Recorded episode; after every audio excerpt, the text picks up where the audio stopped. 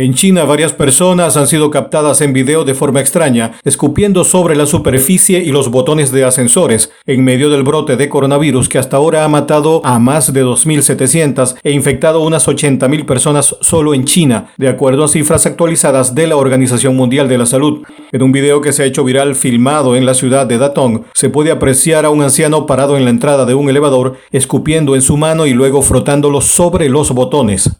Las autoridades chinas comenzaron a transmitir lecciones en línea a los estudiantes, mientras las escuelas permanecen cerradas en Shanghai a causa del brote de coronavirus. La deportación de inmigrantes hondureños, principalmente de Estados Unidos y México, aumentó un 23.7% entre enero y febrero de 2020, comparado con el mismo periodo de 2019. Según el Observatorio Consular y Migratorio de Honduras, entre enero y febrero pasados fueron deportados al país 13.895 hondureños que estaban en condición irregular en Estados Unidos, México y otros países de Centroamérica.